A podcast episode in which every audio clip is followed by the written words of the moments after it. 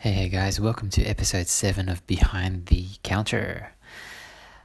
I'm in my home office and just finished work, so it's 2 a.m. I stayed back doing the order, getting ready for the Christmas period, and I really wanted to record this podcast earlier in the day because I didn't want to carry any negative vibes right before bedtime but uh, it's something that I wanted to record so that one day I could reflect and look look back on what had transpired. So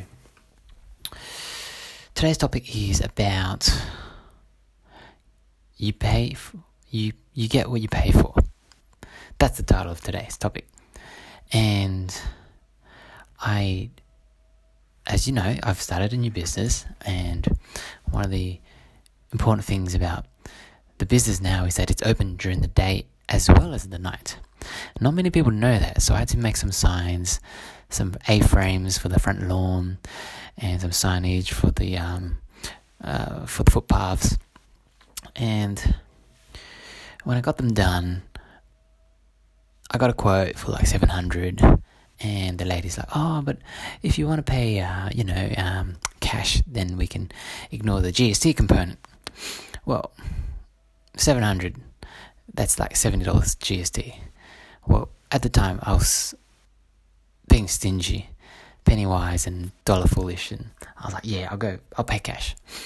And immediately I just got this gut feeling that, mm, this is not right. I should have just paid the extra. Um, because what happened in the end was when you pay cash, they don't give you a tax invoice, which means you can't claim it on tax. Which also means that if something goes wrong, wrong down the track, well, it's kind of like their word against yours, which is kind of what happened. So basically, the guy came and he installed the frame for me, and he got it the wrong way around, and I should have said to him straight there, right there and there right then and there that, oh, hey, you got the arrows the wrong way around for the car park, you know. People are going to drive across the road instead of driving into our driveway for the for the parking. And he goes, oh, it's kind of it's kind of self-explanatory. They, they see this the blue parking symbol and they'll know. They'll figure it out. And I thought, oh, you know, I'm always the one who is not. I'm always one to not cause rock the boat, basically. And so I said, yeah, you know what, just leave it. And my dad got on my nerves, my landlord got on my nerves. They all said, you know, you got the sign the wrong way around. My dad, especially, is like, you call those guys back and tell them to do a proper job. So I did. I told them to come back. And they're like, yeah, we'll come back next week. And the next week rolls around. Yeah, we'll come back uh, on the weekend. Oh, I'm busy on the weekend. Yeah, we'll come the week after. So, anyway, kind of had enough. So, this morning I called the owner of this company. Um, I'll just say it was Signarama, but I won't say which one because they're all different franchises. So, Signarama. And I call up the owner and the franchisee and I'm like, hey, look, um, can you bring someone around to fix it either today or tomorrow? And she's like, oh yeah, yeah, for sure. Let me let me see. And I'm like, how are you by the way? And she goes, oh yeah, I'm really good. I'm gonna go holidays tomorrow. I'm like, at the back of my mind thinking, oh god, I better get this done today because if if she's gone on holidays for two weeks and she comes back, she won't remember what's going on. So never put off what you can do today for tomorrow. And so she speaks to the technician who installed it, and he's like, Oh, you know, it's going to be too hard to take off and fix because I put double sided glue.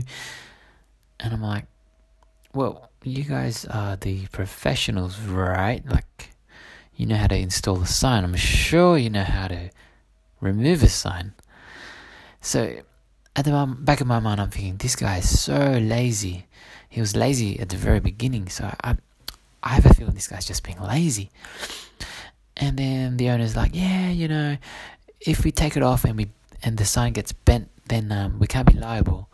I'm like, hmm, What else can you do? Oh, well, we could um, reprint the whole thing. I'm like, no, it's to cost me. And I've suggested maybe we can print new arrows. A stick, stick correct, uh, stick new arrows over the top of the old ones and just point in the right direction. She goes, yeah, we can do that at free of charge. But then I said to myself, then I said, oh, but you know what? It's not going to look very professional. And that's the reason why I called you guys in the first place is I knew you guys would do a good job. See, I'm trying to get her to come back and fix it free of charge for me now. And she's like, oh, let me, let me call you back. So I'm like, right, fine.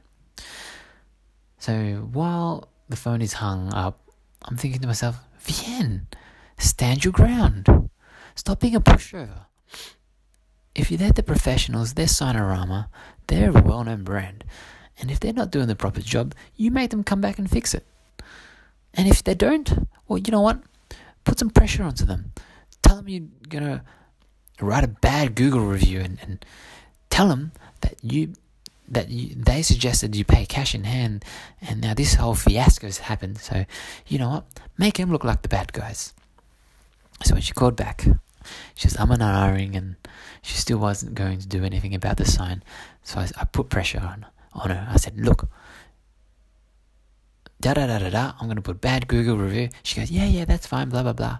I'm like, "Wow, this girl's got balls."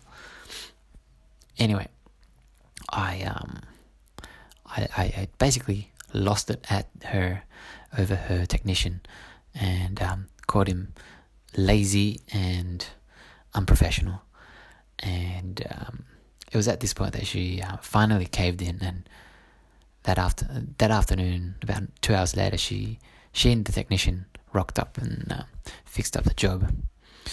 And um, the technician walks into the a pharmacy with her his boss trailing. It was an interesting sight, and uh, basically he was trying to save face in front of his boss by saying, uh, "Oh, look, I'm, I've got, I'm a husband with wife and kid, and I would never do anything unprofessional, and blah blah blah, and blah blah blah, blah blah blah." Excuses. So the lesson, if you're a business owner, especially if you're a paying customer, by the way, is you pay for what you get. Don't be stingy. Um, make sure everything's in writing. And if you're a paying customer, you have every right to get the right product, the right service, the right way you wanted it. So stand your ground and don't be afraid to put some pressure on, on them. You know, know your know what your rights are, and um, in the end, I got the sign pointing in the right direction. So hopefully, some customers will show up at the pharmacy now. Anyway, guys, it's late. It's two fifteen in the morning, and I'm gonna go shower and pass out. I hope I wasn't too negative in this podcast. All right, guys. Good night. Bye bye.